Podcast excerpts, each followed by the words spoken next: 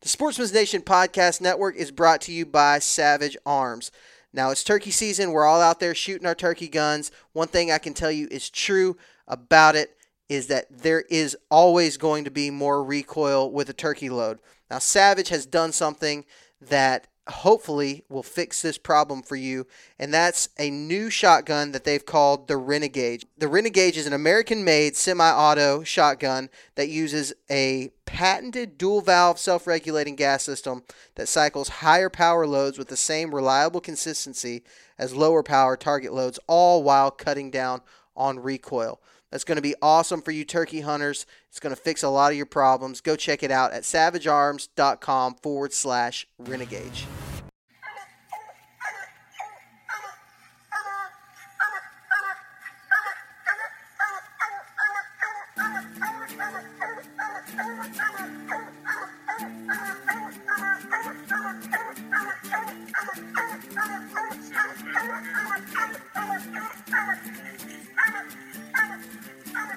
This is a Houndsman XP podcast with your host, Steve Fielder, and me, Chris Powell. If you're ready to up your game to extreme performance, sit back, buckle up, and hang on for another exciting episode of Houndsman XP.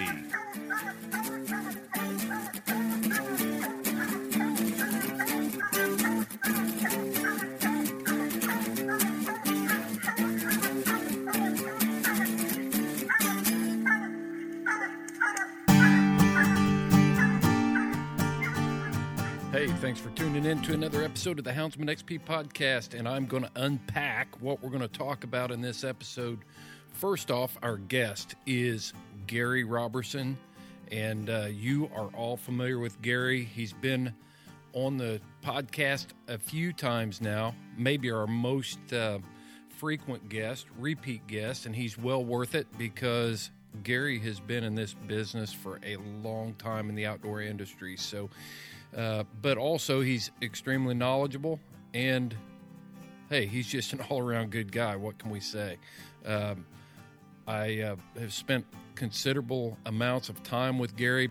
You really get to know a guy when you spend hours with him in a truck looking for lion tracks. So I've spent time with him in the mountains, in the desert, in the woods, uh, in the brush country of Texas, and also in, of all places, Las Vegas. And uh, Gary is just our kind of guy. He is a stand up guy and uh, happy to have him back. But you're going to hear stories about mudding on the uh, mud roads of the Navajo Nation and also the Hopi Indian Reservation while we are out there. And uh, we're going to talk about some historical blue tick breeding. And so I think you're really going to enjoy that.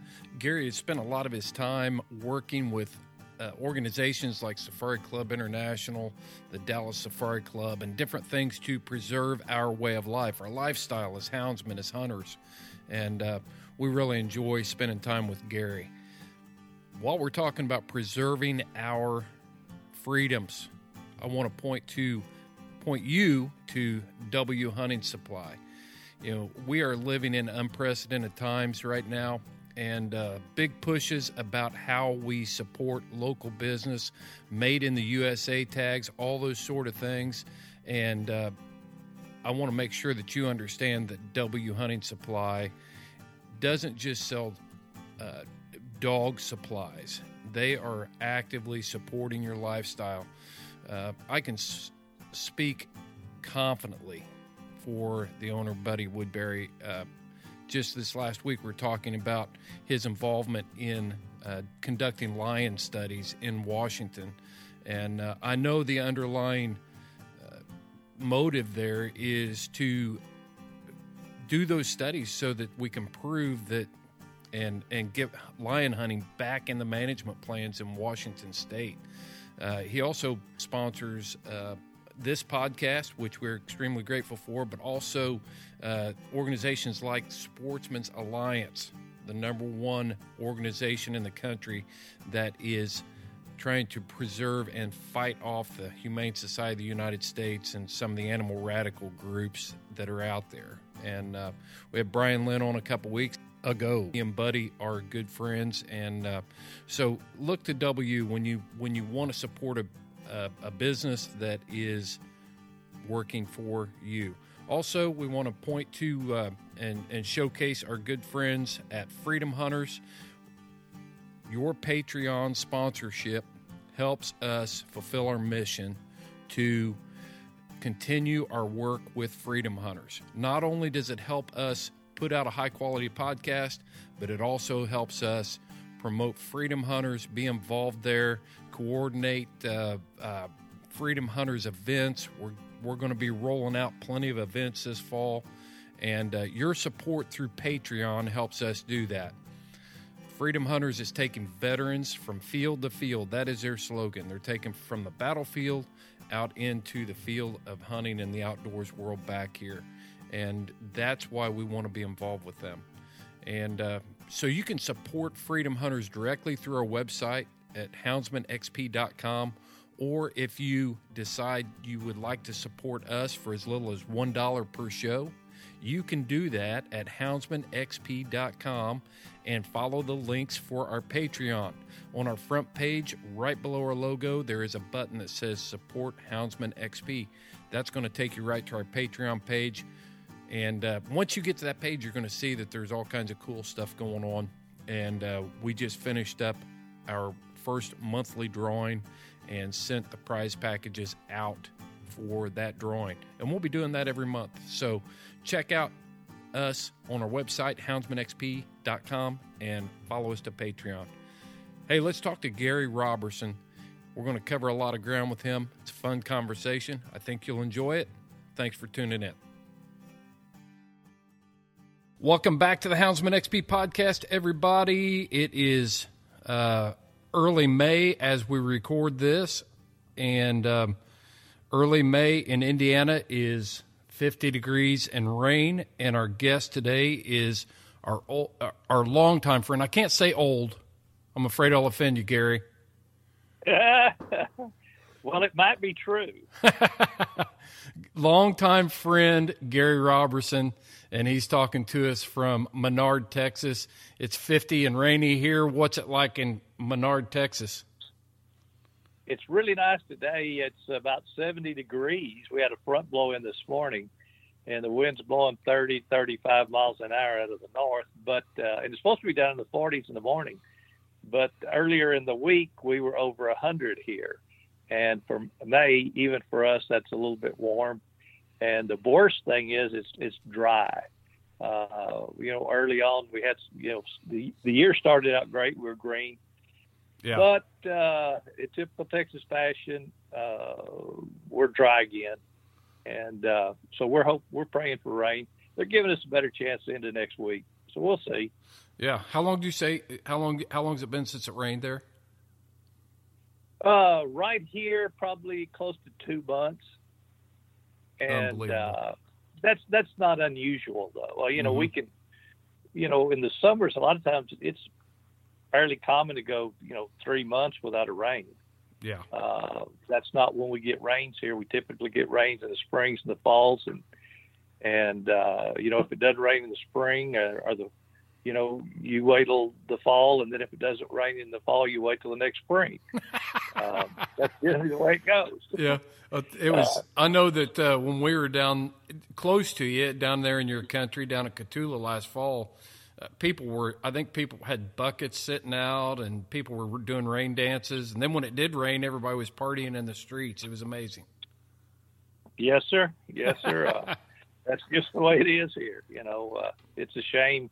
This whole country is really strong and if you can just add moisture it'll grow about anything. But uh, getting that moisture is, is, is really tough how many how, I, am curious about this so texas used uh, maybe it how many acres does it take per cow to grow beef in Texas? What's the in, in Menard County where I am? We uh, we consider 28 acres to an animal unit. Uh, if you go west of here, we, and we get our annual rainfall is about 21 inches. Mm-hmm. Of course, you go west of here and and their annual rainfall it depends on where you are. It can drop down to say 10 or 11 inches, and then you're closer to, you know, uh, probably some of that country. Well, it's so sorry. Not only is it dry and rocky there, it's just not worth much. You know, you, maybe you can run a cow to about a half section, 320, 320 acres. Wow. One cow per 320 acres is what they figure. Yeah, That's but amazing. where we are, we we always figure 28, and uh, you know it may, you know, 28 to 30 on, on an animal unit. Yeah, I think I think where I'm at, it's about one per three. Is where is Yes, what, our, that- what I- our ratios is. That's that would be my guess. Mm-hmm. Yep, yep. Big difference, big difference. But hey, you've uh, have you been running those hounds any? That's what that's what we're talking about today. Is Houndsman XP podcast. Have you had a chance to get out and run any hounds? I've been seeing a few pictures on Facebook. Yeah, I I have been hunting some, and uh, of course I just hunt mornings. I I go out, you know, and generally dump the dogs about break when it's you know breaking daylight, and then hunt for a couple hours, and by then it's warming up, and uh, I need to get back. I need to get to work, so I'll head to town. But I've been I've been hunting some, and uh, and luckily, believe it or not, I haven't found any snakes yet. Usually that's a problem that we encounter this time of the year. Snakes are out. I know that, but but I've just been lucky, and I've been I've been going the mornings when it was a little cooler, you know, purposely trying to avoid that. Right, right. Okay, so you deal with a lot of snakes every year. So let's talk something that's a little bit technical here, because you you always hear uh, or you see posts on Facebook and and social media about you know what to do when you get a snake bite in a dog. So what do you do, Gary? If you get if you get a, a dog bitten by a, uh, a rattlesnake, what's your what's your process on that? Well, I, I, first off, I get my dogs vaccinated uh, with the rattlesnake, you know, uh, vaccine every year. And uh, you, the first time you give it to them, I think it's uh, you give them one shot, and then uh, two or three weeks later you hit them with a second, and then of course then that then they're good through the snake season. Mm-hmm. And then the next year rolls around, you just have to give them the one shot. And uh, uh, I just gave, in fact, I just picked up the vaccine for my dogs just just a few minutes ago, Mm-hmm. and it cost me about twenty five bucks a head to vaccinate them. But that's pretty cheap insurance, and I'm not going to tell you it'll it'll save a dog because I think if a dog is hot, if he's been running, and he gets hit by you know a big hot snake, especially uh, you know behind the shoulder, and it, it you know chances of that dog living are not real good. And Yeah. when I say a hot snake is, I mean one that that hasn't fed it probably in a, you know maybe in a day or two, Mm-hmm. and uh, sometime maybe longer. So that poison is really strong. You know, uh, if if the snake is just fed or just struck something, you know, they're they're not nearly as you know that venom's not nearly as strong. And you know, I'm, occasionally I'll get a dog that even with a dry bite. Uh, and then I've had you know I've had dogs tree and there'd be a rattlesnake under the tree and it bite as many as three dogs, one snake. Well, the first dog that gets hit, you will know pretty quick which one it was. He's Mhm. going to be the, the sickest. And then by the third, third dog, it's virtually a dry bite. Right. But you still have to treat So- it. You still have to treat a dry bite, though, right? And not much. Uh, and of course, your favorite place to get a dog bit is on the head, where there's, you know, the less amount of muscle tissue is where you want him bit. Mm-hmm. uh, you know, people you you think, okay, I got a, a dog, he got hit in the hind leg. You know, that's that's a long way from his heart. He's probably going to make it. And no, that dog with that muscle mass and that hind leg, that may be one of the worst spots because what generally kills the dog is when that poison starts to break down that the muscle tissue Right. and as it breaks down, it overloads the kidneys and it causes them to shut down. That's why when we get a dog bit, the first thing I do, of course, is get them to a vet because I, you know, when generally I can be at a vet within an, you know, I'll just quit hunting, grab the dog up, I'm at the vet in 30 minutes. And of course, I know the vet well. I call them and tell them, hey, meet me at the clinic. I got one, you know, I got one bit Right. and uh, we'll vaccine. You know, they'll uh, hit them with oh several different things, but uh, main thing they do is they start running fluids through them because as that tissue breaks down, the more fluids they have in them, it'll help float it through the kidneys. Okay, so so I'm a guy that decides I'm coming to Texas from Indiana and I'm going to coon hunt with a buddy of mine. I haven't done anything on snake vaccines or anything like that. What would I need to throw in my kit? Let's just start right there. What one thing could I have in my kit? My Benadryl. kit. Benadryl is the first thing you're going to hit them with. Yeah, that's the first thing I hit them with, and uh, it it it slows. Uh, you know, I know one thing. Uh, you know, I can't take Benadryl. I, it puts me to sleep. Bam. Right. And that's kind of the way it affects the dog. It slows them down, slows down that heart rate, and uh, uh, anything that you can do to help reduce swelling, of course, would help. Uh, you know, if you were going where you couldn't get to a vet, I'd say you take some of these ice packs or whatever would probably help some as Mhm. well. But Benadryl is the one thing that that that I, that we carry, Yeah. and then, but you know, in all honesty, I I'd probably tell a guy, you know, just come down and hunt with me. If your dogs have don't know snakes, uh, you know, they're the first one that's going to get hit Right. because the curiosity, you know, that that snake's called up and rattling. The dog that doesn't know what that is, you know, he hears that snake and wham, he runs to him and wants to put his nose down there. Right. Well, he's going to get it. Of course, he's going to get it in the face, and if he doesn't get him in the eyeball, that's that's the best place to get bit. Yeah. But, uh, still, it's still not a good deal. So I shoot him up with some. uh, I shoot him up with some Benadryl. Now, I've, you know, I'm headed towards a vet. What do I need to make sure that a vet's doing for my dog to make sure that the the impact is lowest here? I mean, most vets are Uh, going to know, but but just They're going to know down here because they treat so many of them. So I, I don't I don't really have an answer other than like I say I've, I've got a you know I have my vet on uh, speed dial and you know even if back when I was hunting at night I I'd call him and he'd meet me at the clinic yeah, and uh, sooner that dog can get treatment the better. okay, yeah. You're you're increasing their chances of, Sure. to make it. Well, that's the kind of the neat. That's kind of the neat thing about doing podcasts with people from all over the country. You know, as mobile as we are these days, you know, it's not unlikely that somebody could get the bright idea and, and have the means to travel. Thirty years, forty years ago, Texas was a major road trip for people, and uh, you know, I, I've been in Texas within uh, twice in the last year, three times in the last year. So you know, it's it's good good information to have on hand to at least discuss it. But yeah, and get it from Sure. somebody that. How long have you been hunting hounds? How how, Oh, how many years haven't you hunted hounds? Maybe we'll go that route. Okay, I think I got my first hound when I was ten. Yeah, yeah, I, I turned 67 this year.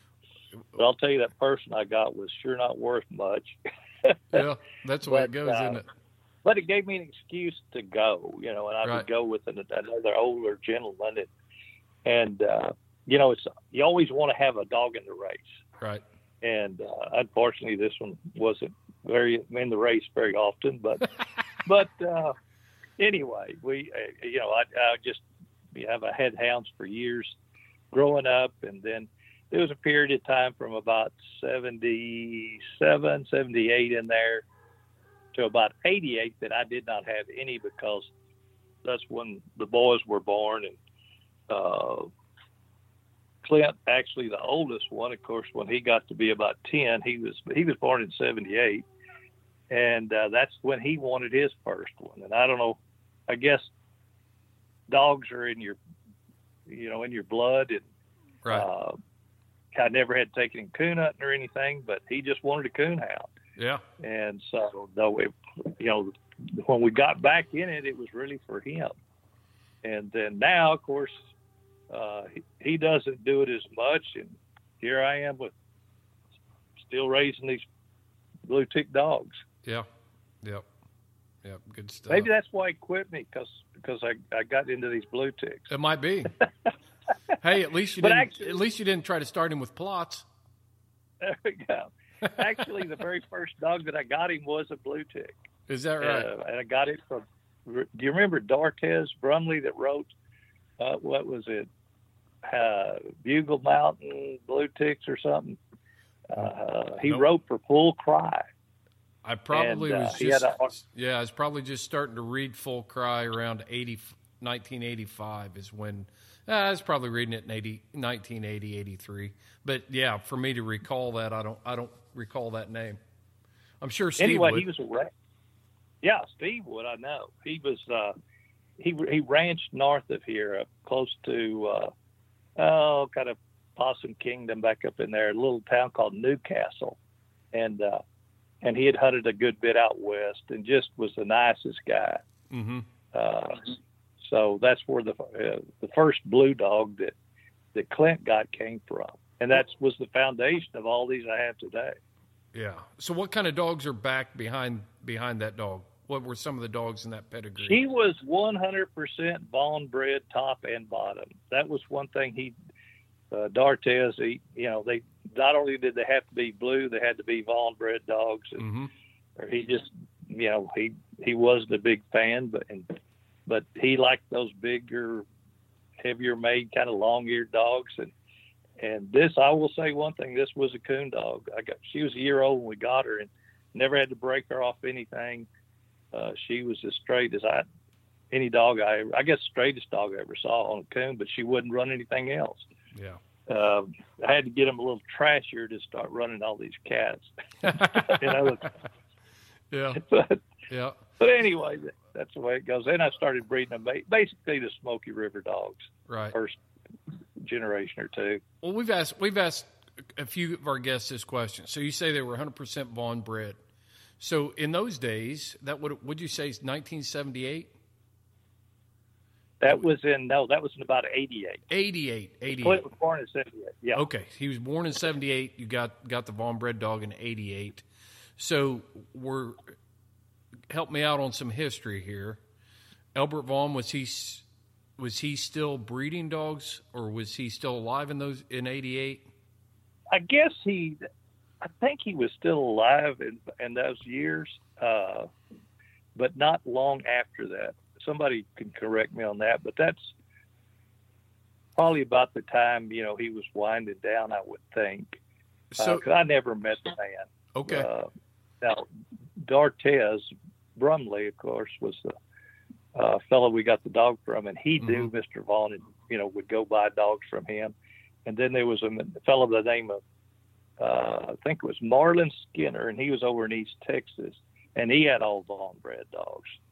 And uh, I think the daddy of this female was from him. hmm Uh, Well, the the point I was get, kind of getting at is is back then you could actually get a for real Vaughn bred dog, and and when you scroll through, you'll see a dog, a litter of puppies for sale, or you'll see an older dog for sale, and you'll see Smoky River bred, Vaughn bred, uh, you know, uh, Rambo bred, it all. But really, when you get down to it, that bloodline is pretty old, and it's hard it's pretty old. it's not even. Po- Yes, you've probably got your foundation is Vaughn, but you don't call them Vaughn bred dogs in No, no. 2020. I don't call. You know, my dogs. Uh, she was the one we started with. She was all Vaughn. Then we went heavy Smoky River. Uh, the next couple of crosses in my dogs. Then I found a dog. I wanted a little more conformation on him, and I got him. I found a dog uh, in Wisconsin, that belonged to Dennis Upson Right. and I saw that I, I, he had him in a photo of him in a magazine, and that was the best looking blue dog I ever saw, the most athletic looking blue dog I ever saw. hmm And his name is Upson's Blue Boy too. So I got a hold of Dennis, and I said, I described that dog to me, and course he he was he coon hunted a little bit. Really, he was a bear hunter, and uh, I said that's the kind of dog I want to breed to. Well, we kind of struck up a friendship, and anyway, he sent me three different dogs, or I got three different dogs from him, and the first one was the best. hmm And uh, but I have gone back to that Upson's Blue Boy breeding several times. Uh, most all these dogs I have have that breeding top and bottom. Go back to him, and then all of my dogs top and bottom go back to Clear River Diamond Jim as well.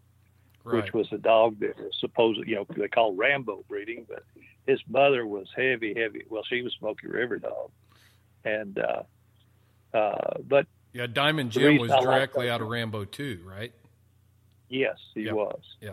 Anyway, I, he just his dog that dog, I thought put pretty decent conformation on my dogs, but uh, what I that the offspring of that dog really like cats. Mm-hmm. uh, they they I think they prefer cats over coon, and a lot of people probably don't know that because that dog I think went to the world finals a couple of times when he was two and three years old.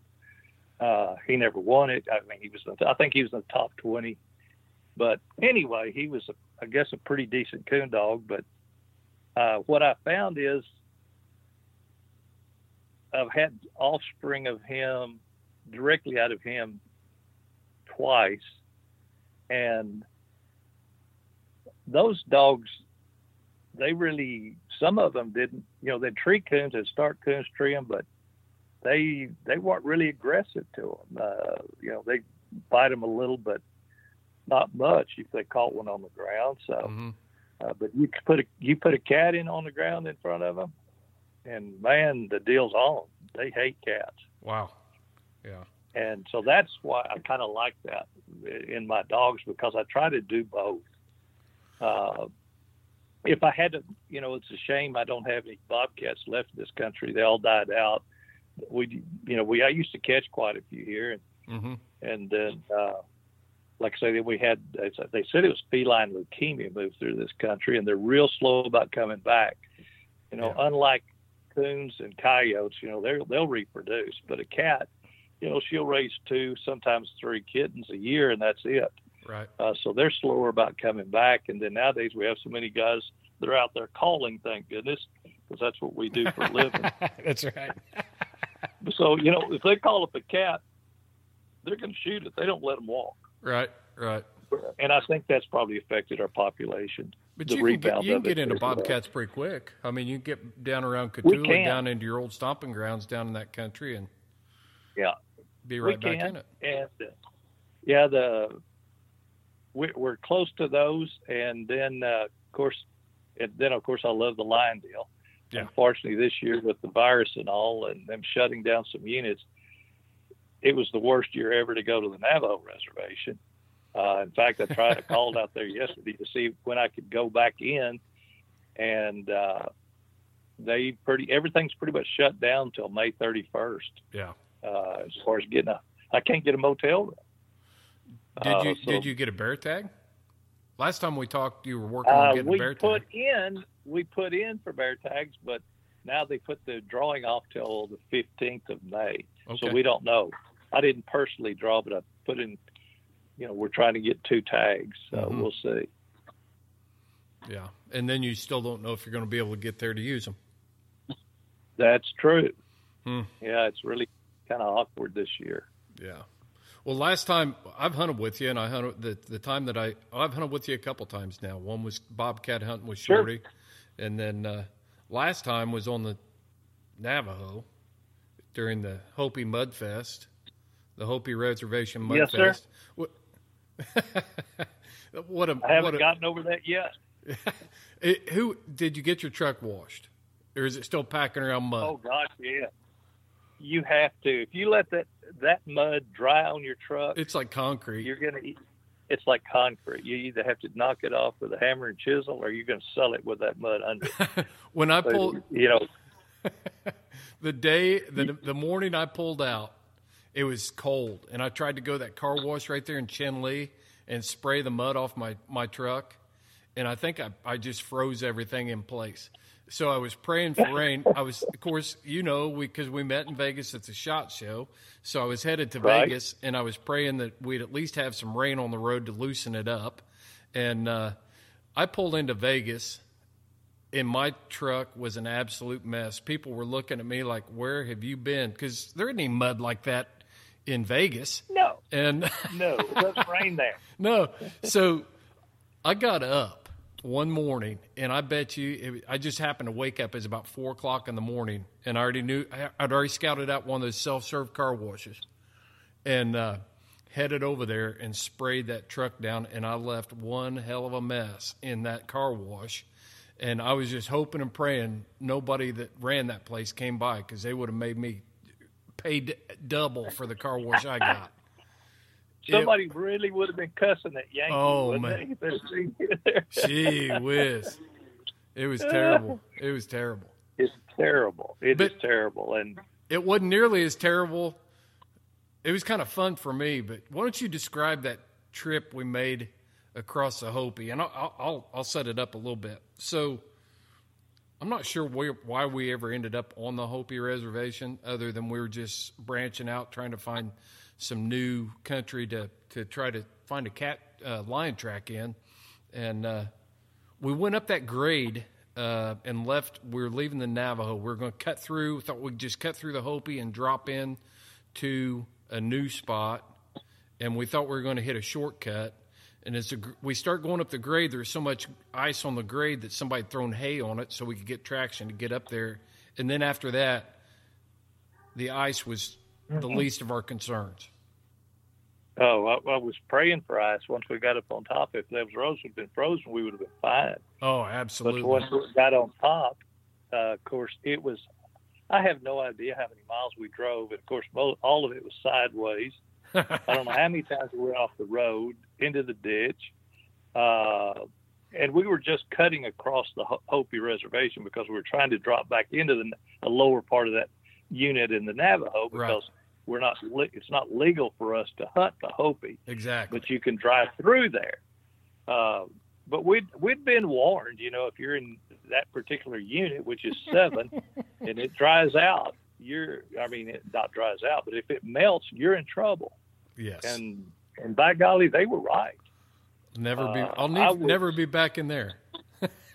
I'll, I'll never get caught back in there again. Not, no way. Not where we were. Uh, we're traveling. I see across... no reason to go back in there. no, I don't either.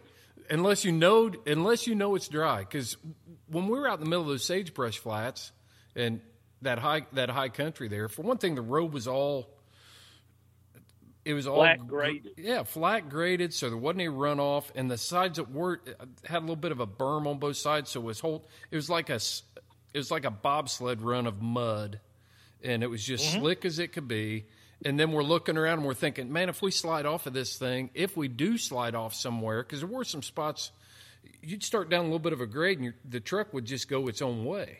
And so now we're thinking, if we get stuck, how are we going to get out? Because there's nothing to winch to, nothing to come along, or nothing. nothing.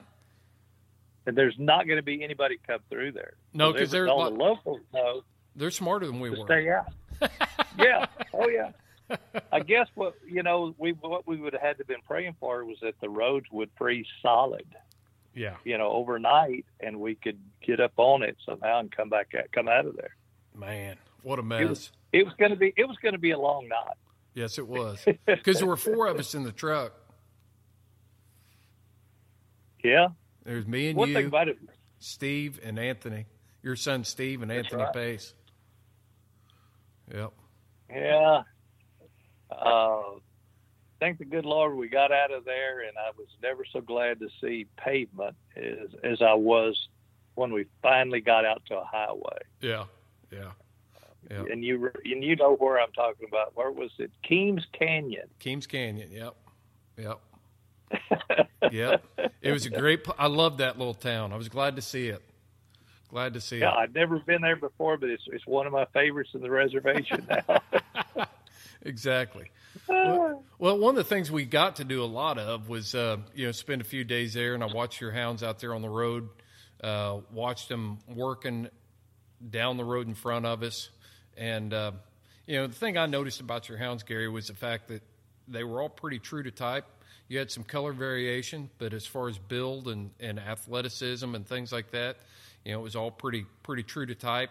And I like the way your dogs didn't just run down the road. You know, they got out and worked the brush around the road, but they didn't never got out of pocket. And uh, well, is that pretty common? They get a lot of. Well, they get a lot of. That's the way I hunt. Mm-hmm. You know, even here, you know, where where I live, I guess the average range we hunt on is probably three thousand acres uh, on the small end, and you know up to about ten thousand acres or a little bigger on the top end, and you know so we that's you know we don't ever we don't cast them. I mean these dogs will cast, but I I have better I feel like I have a better handle on them if I'm just you know roading them. Mm-hmm. So that's what they're trained to do, and uh, uh, again I think I think you really have better control of those dogs when you're roading them. Once you cast dogs, you know it seems like you know you've got one going north, you've got another one going east, you've got another one going a different direction, and but you know, and, and then they get so much distance between them. If one opens, the other ones may not hear it; they can't cover them. Yeah. And that's so important when you're hunting, you know, big game. But it's even important in, in my country right now when it's as dry as it is. Mm-hmm.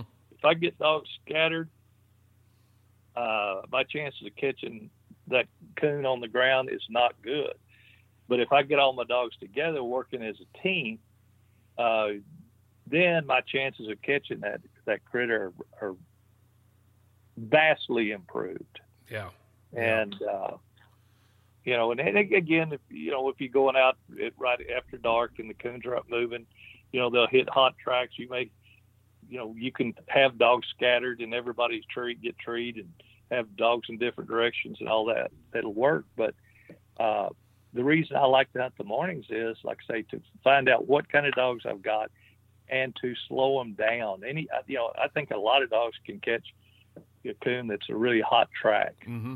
and uh, but to for them to you know work a track that hours old in dry conditions and, and still find the animal, I think makes them a more complete dog. Yeah. And I, I, I just like to watch dogs really work mm-hmm. uh, a track. Of course, it's fun to listen to them, you know, jump and run, and you know, and I really like, you know, I like, I like to see them catch on the ground occasionally. You know, yeah. some of these coons here will try to outrun the dogs, and we catch a, you'll catch a few on the ground. Same way with cats and bobcats, and and then we'll put some of these coons in a hole, but I always tell guys, you know, most of the guys back east, if they're coon hunting, they want a dog that's looking to get treed. Mm-hmm. I don't want a dog that's looking to get treed. Right. I want a, do- a dog that's trying to catch. I want a dog that's trying to catch on the ground. Yeah, and you I, see a lot know, of advertisements like that. You know, somebody says he's looking to get treed. I remember the older advertisements seemed like it was more about running to catch. Uh, yeah you know, if they can run to catch, in my opinion, if a dog can run to catch, if he runs every track like he's trying to catch it, and that coon does happen to get in a tree, he's going to tree it. Yeah, you know he's going to tree it. Yeah, yeah. The yes, pro- sir. The problem is, you know, um, and this is why we do the podcast. This is why we have Gary Robertson on here to talk about the way you hunt in in uh, Texas versus you know how I would hunt here in Indiana.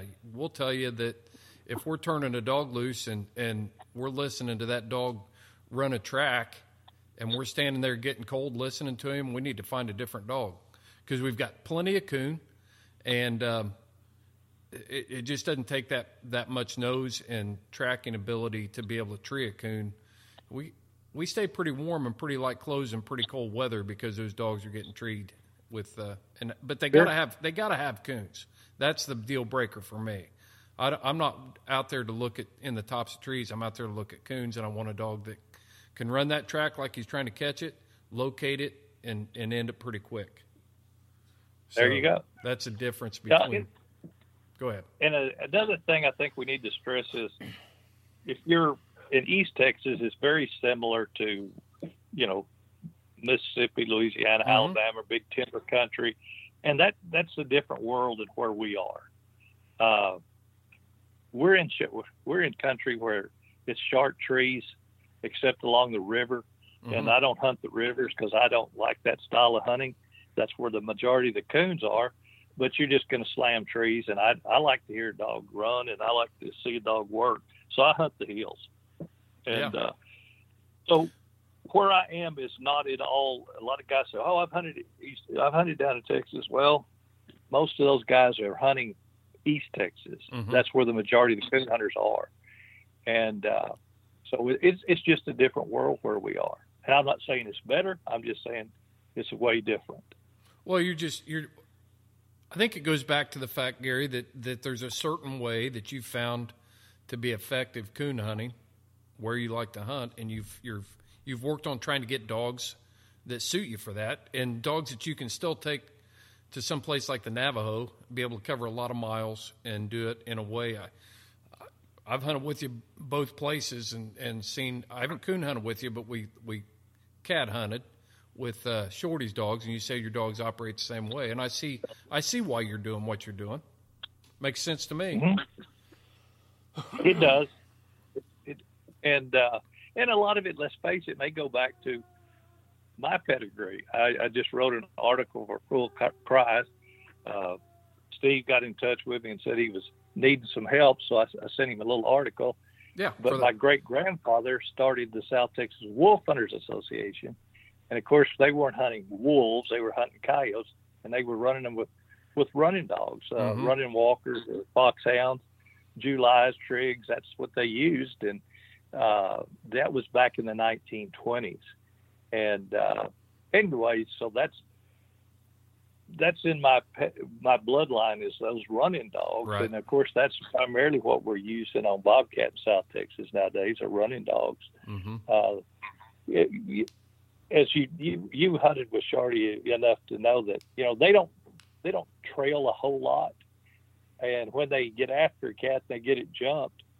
Uh, you've got dogs that are, you know, they're they're packing up, but then if they make a loose, you can watch them on the Garmin. Those dogs are scattering. There's you know somebody's going to wing out there and pick it up. Yeah, And Yeah. the more dogs you have on the ground, the greater your chances of one of them running over that cat, wherever you know, finding him, picking up that loose, and uh, getting the race going again. So most of those guys, they've got 15 to 20 dogs on the ground when Right. they're hunting.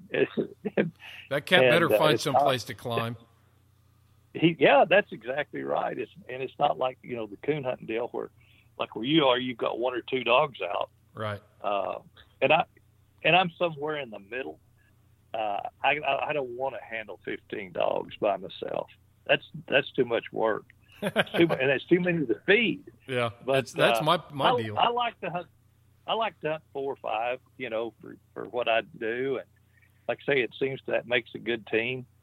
Uh, you'll have dogs that are, you know, have their strong points, and others that have a, they're weaker in some areas, but you know, they uh, they, they tend to that tends to sort out, and uh, you know, it makes for an interesting, uh, I guess, everybody contributes something. You have that old this pearl dog I've got. I have the light colored female. I know you Mhm. remember because Yep. she looks like a bird dog, but that is the coldest nosed dog I have ever seen.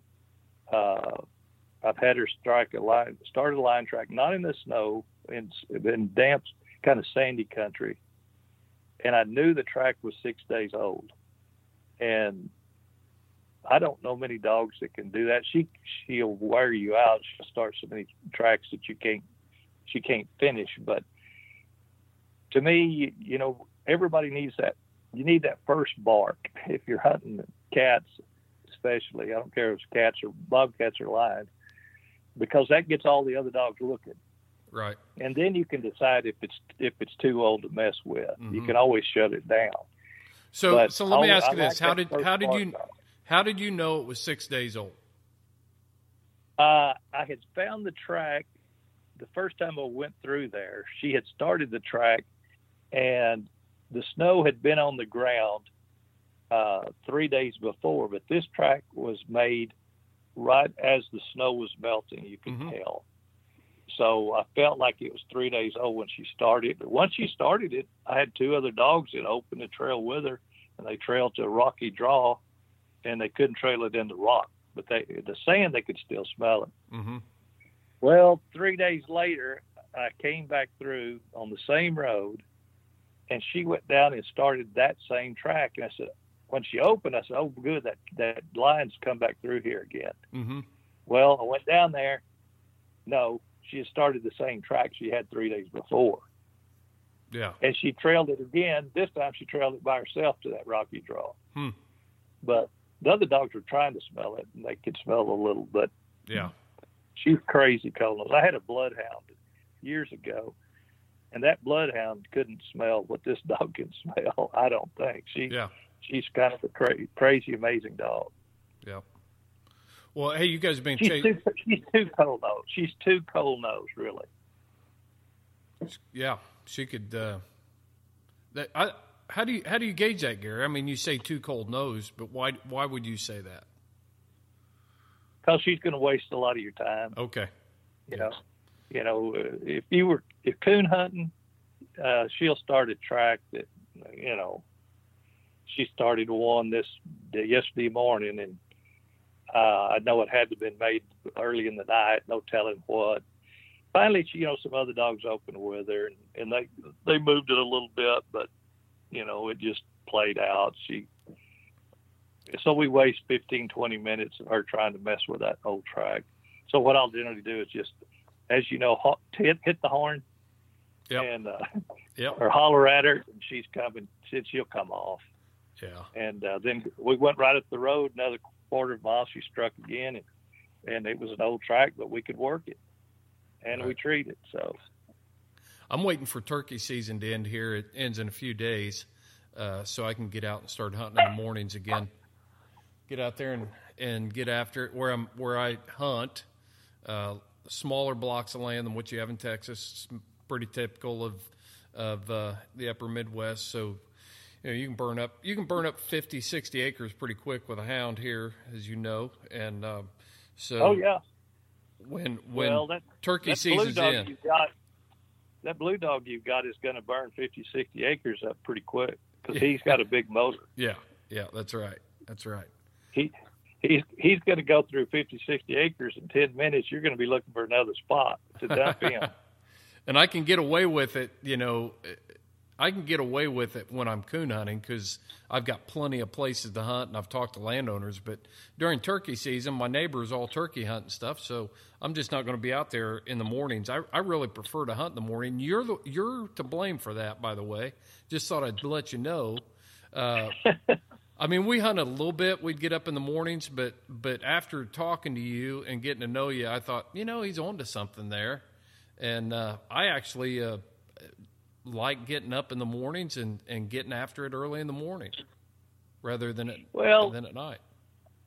i do. It you know guy needs to get up and move out anyway. And i like in the daylight this country is is not as dense as that country Shorty's i can see a, it's not you know you can see 50 60 yards out there. Hmm and I can generally watch those dogs work.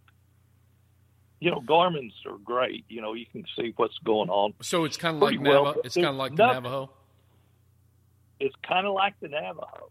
Okay. Most of this country is. Yeah. Uh, a little more underbrush, of course, but you know, being able to watch those dogs and uh, will let you know who's really working sometime. You know. Uh, so I, I just like there's nothing like eye contact. Yeah. Being able to follow them if you want to and really see what's what they're doing. Yeah. Yeah. Well, hey, I'm going to shift gears on us a little bit. Tell us about. Tell me about the hogs you guys been catching. You've been catching We a few hogs down week. there.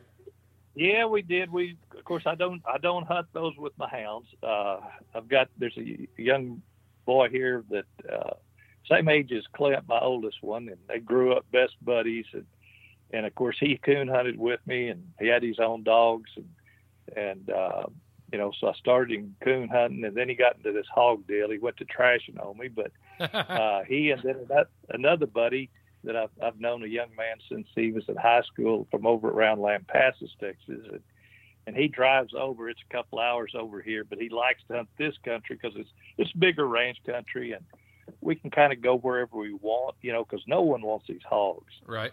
Uh, there's when I moved here in 1985, there was not a wild hog in this feral hog in this county, and then uh, we went out last Friday morning or Thursday morning, Thursday morning, I guess it was, and we caught probably 15 before 10 o'clock, and we turned them loose probably close to about 7:30, and we caught probably 15 hogs by 10.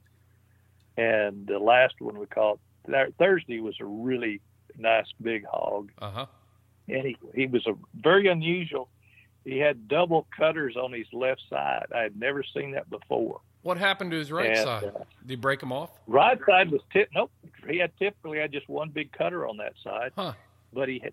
Uh, I don't. I don't. You may have seen the photo on Facebook, but he had big, big cutters, double cutters on his left side. I did see him. Uh, and that we had a young lady with us that, as a fifth grade teacher here, she had never hog hunted in her life. Her dad's a, a vet, uh, veterinarian in Portland, Oregon. Of course, he was raised here as well, and she's from a ranching family. So we'd hunted the Monday before, and we caught a really big hog, probably the oldest hog wave I've ever caught. Uh, and I know he was the tallest. He was stood up like nearly waist high on me, and uh, but he was thin. He was not as heavy as you would think. Mm-hmm. Uh, really long bodied, and he had huge teeth, just regular cutters on him. And she saw the photo of that I'd posted on Facebook, and she said, "Please come to our ranch and hunt. We we're overrun with hogs." Well, I was looking for a story, and I, was, I, I hate to do stories where it's just Joe, you know, Joe and I are hunting. Right. You know, anybody, you know, a lot of shows, TV shows do that, but I think the reason carnivores remain so popular is we tell stories with every episode. Mm-hmm.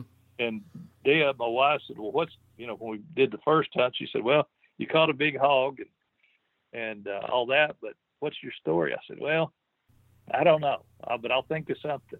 well, that night is when she responded to me on Facebook, and I said, "Here's my story right here's Kim."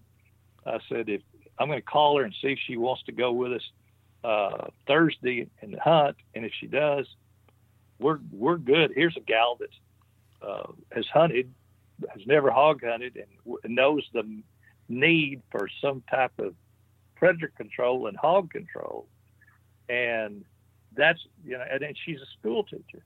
I said, "This is great." So There's we took her. there. There's a great story there, and Yep. what was really cool is, uh, you know, with first hogs we bay up. I mean, we we're not in the woods ten minutes, and the dogs wind off the UTV, and of course we stop and they jump off. They go in a couple hundred yards and they bay up, and it's a bunch of sows and pigs. But oh, they they caught a pretty decent sized sow, and and uh, Rex, uh, the young man from Lampasas, he said, "Well, do you want to kill this one?" And she said, "Yes, I'll do it." so the very first hog we bait up, it, it's it's chaos. You know, it's, it's I call it organized chaos. You got dogs barking and catch dogs have caught, and they got one you know one catch dog in each ear, and and dogs are jumping around, pigs squealing, dogs are barking, and uh, it didn't intimidate her. She waded right in and killed that first hog. And the reason we don't shoot them with the gun is, you know, you know, it's it's really obvious. There's there's too many dogs Right. milling around, the two, you know, for there for someone to pull out a gun and go to shoot. right. Uh, uh, something's going to get shot that you didn't mean to get shot. So exactly. pulling out a knife and just stabbing that hog is the quickest way to kill him, and without risking injury, in, injury to any of those dogs or anybody. Mm-hmm. And so She just that waded day, right in and got to take took care of business. She waded right in. She said, "She said I used to work with my dad at the vet clinic. You know, this ain't nothing." So yeah. So you catching them? And, killed probably a she killed killed probably a dozen hogs that day. wow. So you catching them and and tying them up and and then then killing Well, them. Well, we don't tie them. okay. We don't we don't tie these. We're we're trying to just get as eliminate as many as we can. So the bay dogs, you know, they'll bay the hogs up. Usually the hogs run, and once they get them stopped, the bay dogs get them stopped. Then we take in uh, of two pits, and those are the catch dogs. They've got vests on, mm-hmm. and you lead them right up to the bay, and then but turn both pits loose at the same time, and wham, uh, they catch, and it's it's pretty wild. Yeah. And then, of course, once they catch, then the other dogs will kind of pile on. Right. But right. uh, as Yeah. soon as that hog is killed, or even the, you know, you have to go in and catch that hog by the hind legs. You got the pits, got his, got him immobilized on the front end. So you just go in there and catch that hog by the hind legs, and and then the guys, then somebody move in and stab the hog, and then just throw the dog a hog on the side. Usually, by the time you get him tipped over, that hog's dead. Hmm. And then you want those, then you want your bay dogs rolling back out immediately to catch, you know, stop that herd again right. so you can go through them again. Uh, and then, of course, the pits you're going to have to, you kind of have to pull them off. You know, sometimes you have to use a break stick Break to break stick. them loose from their Right. pitch. Yes, Yeah. sir. Yeah. Because they once they latch on, they're on. Organized chaos. Organized chaos. That's what I call it. But it, the hog hunting has gotten huge down here. In fact, you know, it's it's I hate to say it, but it's bigger than coon hunting nowadays. yeah. There's more guys doing it. and a Mhm. lot of them were guys that coon hunted at one time. But it, you know, the reason they're doing it is their hogs are so plentiful and they can get on so much country, and you know, it's it's more of a, a an adrenaline rush. And in my opinion, you know, you don't you don't have to have your dogs.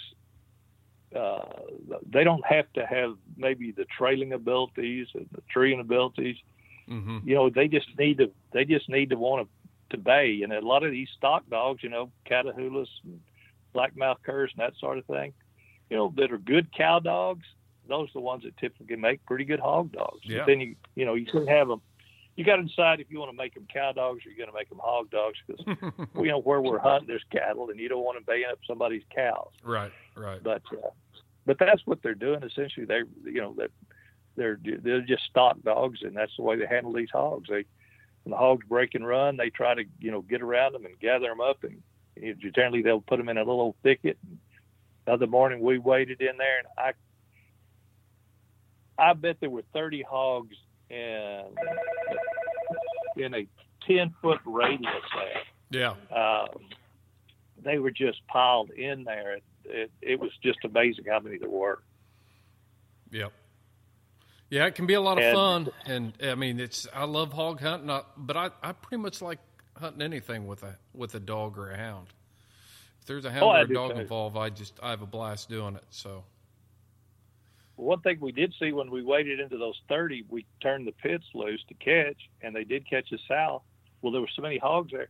The other sows were trying to knock those pits off the one sow they had caught. mm, And the good thing is the sows, as you know, don't have teeth to Right. speak of, not like the boars. So they were bouncing the pits around, but they had already locked on. And so Rex just wades in there and, and gets the other hogs, you know, spooks them away from the catch. that's crazy. I'm gonna have to get down there next spring and see some of that.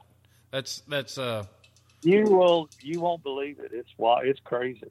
It's crazy. And it, you know, you, you always like to catch that big hog, and we've been fortunate to catch some really good ones. But you know, that's the one that you're always uneasy about moving in on. Uh, you know, because if there's one that's going to cut a dog, it's going to be those big boars because they've Mhm. got such big teeth on them. right, right.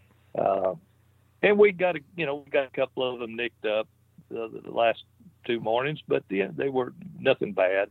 Yeah. Uh, and of course, they have vests on. But you get a big old stout hog. I've seen them knock holes all the way through those Kevlar, Kevlar vests. Yeah, yep. They can do it. That's for sure. They can do it. They can do it. But uh, that's one thing. Uh, you, we, you mentioned the Plott dogs. Uh, heck, there's some guys that are, you know, using those Plotts on these hogs, and they, some of them do pretty good. hmm uh, you know, you don't want them. That's one thing. Of course, these hog guys, they don't want those dogs barking until they have the hogs bait up. In other words, they don't want a dog trailing in their given mouth because those hogs will move away from them. Yeah, So they want a dog that goes in there quiet, gets up on the hogs, then starts barking at him. hmm Uh, so uh, you know, a dog that's that's silent on track and gritty like a pit, they some they make pretty good hog dogs. yeah. I'd like to uh, bring have Mike Colley come with me over there and and just he he prefers a dog open on track. In fact, I the way I ended up with Cajun which came from Mike, was because he didn't open on track. But uh, it's I think it's just a different philosophy and and uh, different. It's like you like one style of dog, I like another style of dog, and it all all works out. Sure. You know, Sure, it's I- just what's the old saying? You know, like- the only the only person the dog has to please is the man that's feeding it, or the woman in this case That's- too. That's it. Yep, yep. That's it. Yep. And I, you know, I like I like a hound that gives mouth on track, and I've got I've got two females now that are really tight. You know, once you know when they're cold trailing, and once they get jumped, they're going to give plenty of mouth. yeah, But they're a little tight, and I, and the reason I like for them to give mouth is, you know, especially this older female, she's pretty good about finding the track out, and she's on it, but she's not saying anything. Well, if she'd open, those other dogs hear and go to her. right. So, you If know, that's cold- why I like to give mouth. Yeah, if she if she's cold trailing silent and she's smelling stuff, these she could be 400 yards away from them before she ever opens, or half a mile, and Right. and then bang, your other dogs are out of it, or taking a long Yeah, time to then get they to her. don't hear it. Right. Yes, exactly right. So So that's why you know, and it's a diff. I know it's a different game, uh, and I can and I can sure see the hog hunters wanting those dogs to be quiet. Uh, Yeah. You know, and especially in the days of Garmin, you know, mhm. you're good. You know where they are. They don't have to get mouth. In the old days, you know, if they left out silent, you wouldn't have a clue where they were. And if they went a mile in there and went to bay, and you might not have a clue where they were bayed. Yeah. Yep. I don't know. This winter, I may have to make a uh, hog hunting tour.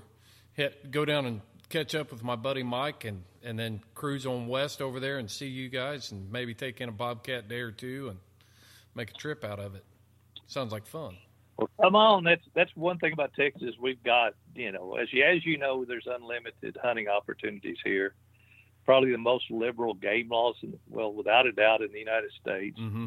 Uh, so just come on. And, and the neat thing about this hog deal is the ga- the biologists tell me that if you don't remove 75% of the population annually, you're losing ground Yeah, that's amazing. because they can, if conditions are good, they'll raise two litters. mm-hmm. They may raise six to eight pigs in a litter Right. and then they're also you know once that that little that gilt or shoat is six to seven months old. She can be breeding and start raising so if you don't remove 75% of the population every year you're losing ground. And we saw that on display just last week. Mm-hmm. we weren't hunting we were hunting 3000 acres and we never got out of a thousand i don't think. We hunted right in about a thousand acres and i don't know how many hogs we we bait up in there but i i'd safely say over a hundred on friday Hmm. we killed probably. 10 So, We- down around Cotulla, are there hogs like that down there too? yes they don't i don't think the populations are quite as high there because it's uh I can't remember. I don't This- think we saw any, but I, maybe we saw There some wa- sign. There were not. There was not any in that place where we hunted because they have shot. Uh, they've shot them out. Okay. Uh, they do a lot of uh, aerial gunning. It's you know, and that's what they're starting to do here to do control the populations is just uh, you know aerial gun them. Hmm. In fact, there's there's companies or outfitters that are Yeah. they lease or, or own a helicopter and then they charge these guys to come out and shoot and they charge them like a thousand bucks for for an hour and they let them shoot hogs out of the helicopter. So it's a win-win deal. The rancher gets rid of the hogs and uh, the outfitter gets to make some money. Yeah, no doubt. No doubt. Oh, But- so I'm, I'm not I'm not into aerial gunning. I you know I think the way to hunt most game is get on the ground and chase them with a dog. Right, right, yeah. Well, how many episodes you going to have with uh, hounds in it for Carnivore TV for episode ten? I know you're working. I know you're working on it. We'll probably have four uh, episodes this year with with hounds or hog hunting. Well, Yeah. maybe five. Yeah. Uh, hell, there's a bunch of people want me to do one on the coon hunting deal, Uh-huh. and because I haven't done that in years, I'm kind of looking for a story there before I do that one, because that's something we can do pretty easy here. Uh, and then we'll do a couple with with uh, Calvin uh, on bear and lion stuff, Mm-hmm. and then of course the, the hog stuff here as well. Yeah. Yeah. Did, and uh, are you? Uh, and we'll do some with Shorty. Uh, I'm going to do one with Shorty as well. yeah. I've got a young gal that's legally blind.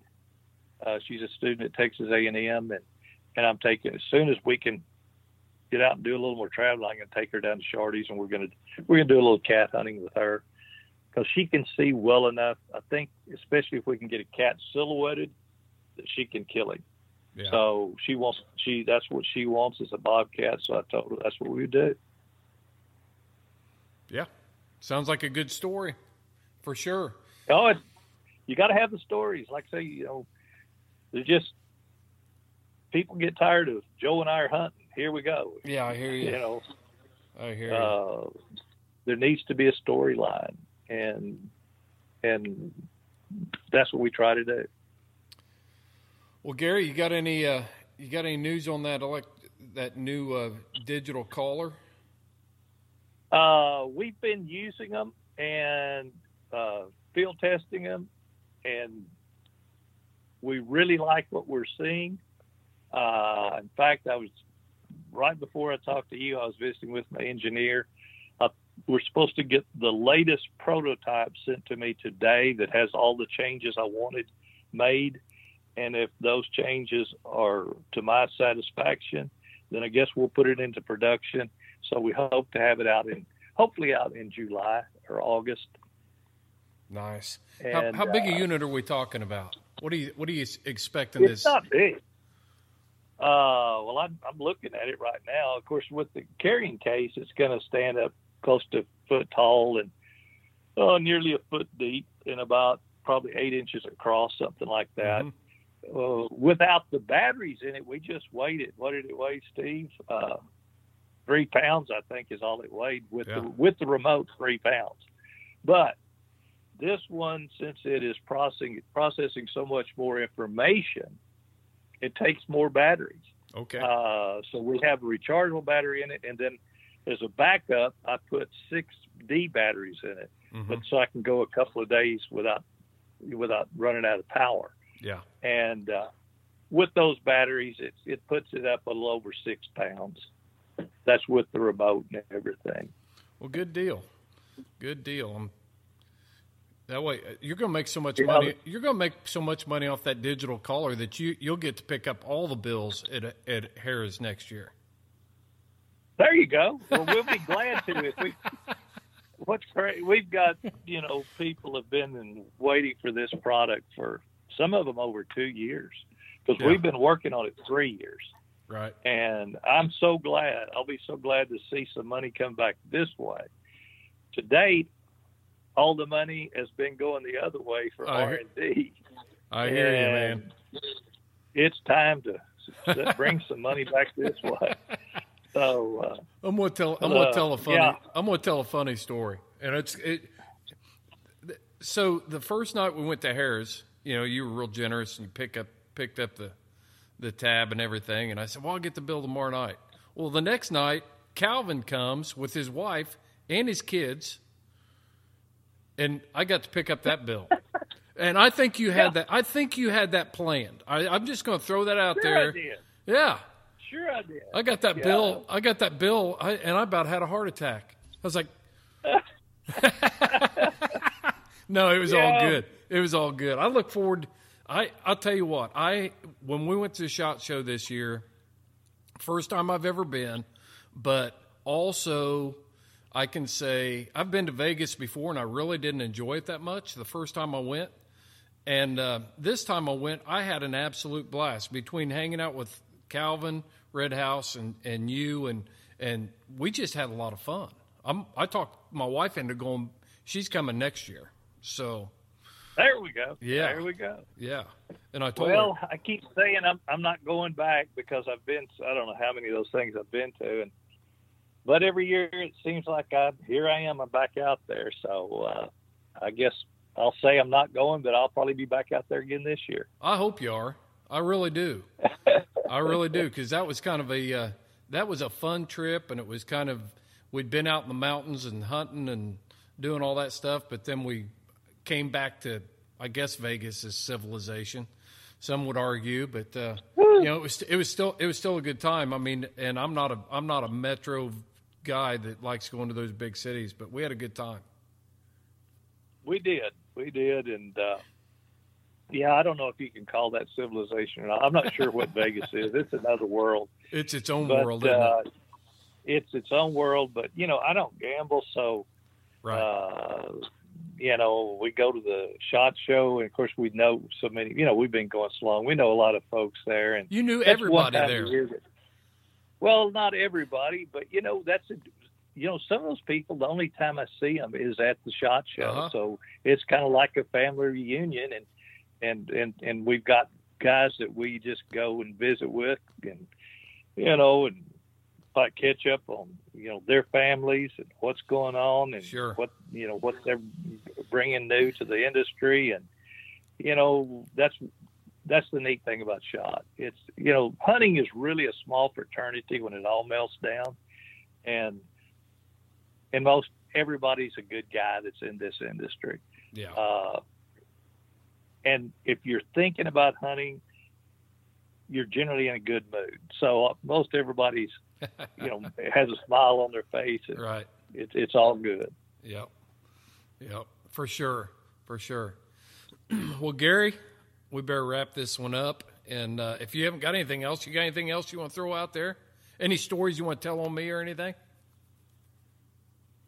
No, no, I'm I'm I'm I'm good today. Uh, like I say, I've been visiting with Steve, and I'm not sure when uh, uh, when the article will appear in full cry. You you, you it will probably be, know. It will be uh, June, the June edition of Full Cry magazine. So what we've done there, and this is a shout out to, for Steve. Steve has taken this project on all on his own. Um, of course, Steve has a long history of of magazines and and being a uh, a writer and and writing for publications. He was the the editor of Coonhound Bloodlines and and really created that magazine into what it was in its heyday. And and um, and now with Full Cry, uh, we had an opportunity as Houndsman XP to have our own exclusive segment in Full Cry, and Steve has taken that on to. Uh, it's really pretty high class segment there, and I would encourage all our listeners to to find a subscription, buy a subscription to Full Cry because I think Steve's putting together content there that's going to uh, really appeal to houndsmen of every stripe. I mean, you really do get anything that you can think of. There's squirrel dog stuff. We're, we're trying to up the amount of hound stuff that's back in there. Seth Hall's writing side hound articles about his, his long dogs or his, his greyhounds. Uh, you know, I've talked to Shorty about writing some some for uh, uh, the running dog crowd. So I'm looking. Steve's going. Steve's going to make his mark with that full cry segment, I believe. Well, I think so. He's been successful with every endeavor he's taken on, and uh, I'll be honest, I had, I don't have a subscription to Full Cry, but I'm I'm I'm going to get one. And uh, the reason I quit him is when it seemed like it was a little more more maybe squirrel hunting than, and I wasn't into that. But right. Right. uh, now the June day, it kind of uh, don't be disappointed. He did say he thought that my article would be the feature article for June, and uh, had I known that, I would have put a little more time into it. But uh, I did try to send him a couple of interesting photos, so yeah. uh, Yeah. I'm not sure which one, what he's going to use. We'll just wait and see. Well, we appreciate you doing that for sure, Gary. I, I know Steve was excited about it, and and uh, hopefully we can get get some more articles from you because you've been in you've been in the industry a, a long time. You've been in hounds for a long time. You've got a lot of you got a lot of things to share with uh, with the Houndsman XP crowd and the hound world. That's for sure. Well, and if we didn't have enough to do, uh, in the process of writing a book, that it'll, but it's going to, this one's going to be on calling. It's going to be a little on horn rattling whitetails because I've done so much of that. A little on calling turkeys in the spring, and a whole lot of call, on calling predators.